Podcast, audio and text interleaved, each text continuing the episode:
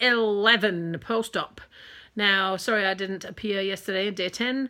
I think I uh, overdid it somewhat. Now, I, I did not do a lot of, um, a heck of a lot of walking around and about, but I was out and about and I was travelling in the back of a car a lot made me feel quite queasy because I have to still sit sideways in the back seat. And by the time I got home, I was absolutely wasted and my knee was in agony. Um, I can only assume that it's the fact that I was out too much. Which is a bit crap, really, because um, when you feel not too bad, you want to get out of these four walls. But when you get out of these four walls, it makes you feel bad. So it's another roller bloody coaster. Anyway, last night um, I exercised a little trick that I had been taught by somebody on a forum.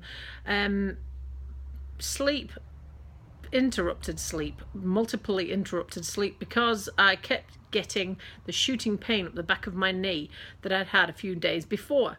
Uh, somebody on a forum said press on the tendon on the back of your leg and it stops it. So I did that and it works. It's marvelous.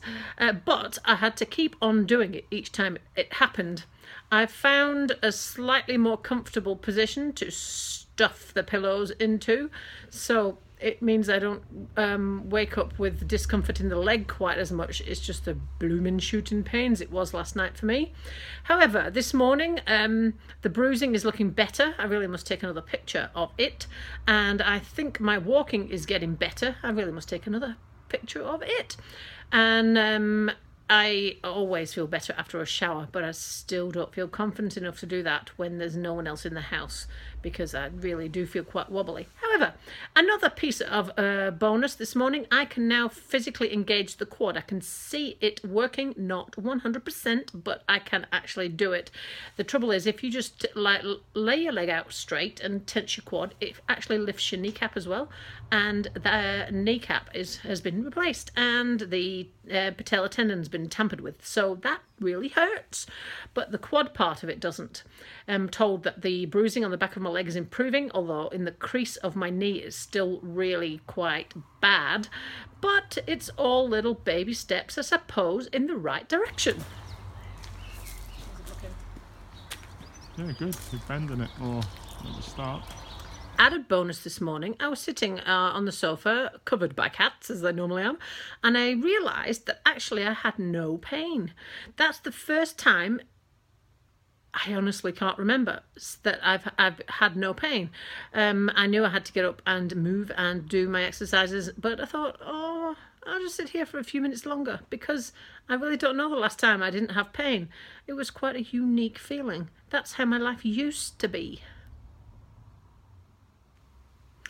I've um, still working on the bend, still working on the leg lift. I can't lift the leg, but I can lift the knee. And um, I've noticed now that sitting on a slightly higher chair, I can tolerate sitting on a chair with about a 70 or so degree bend without any pain. Um, so that is progress in itself.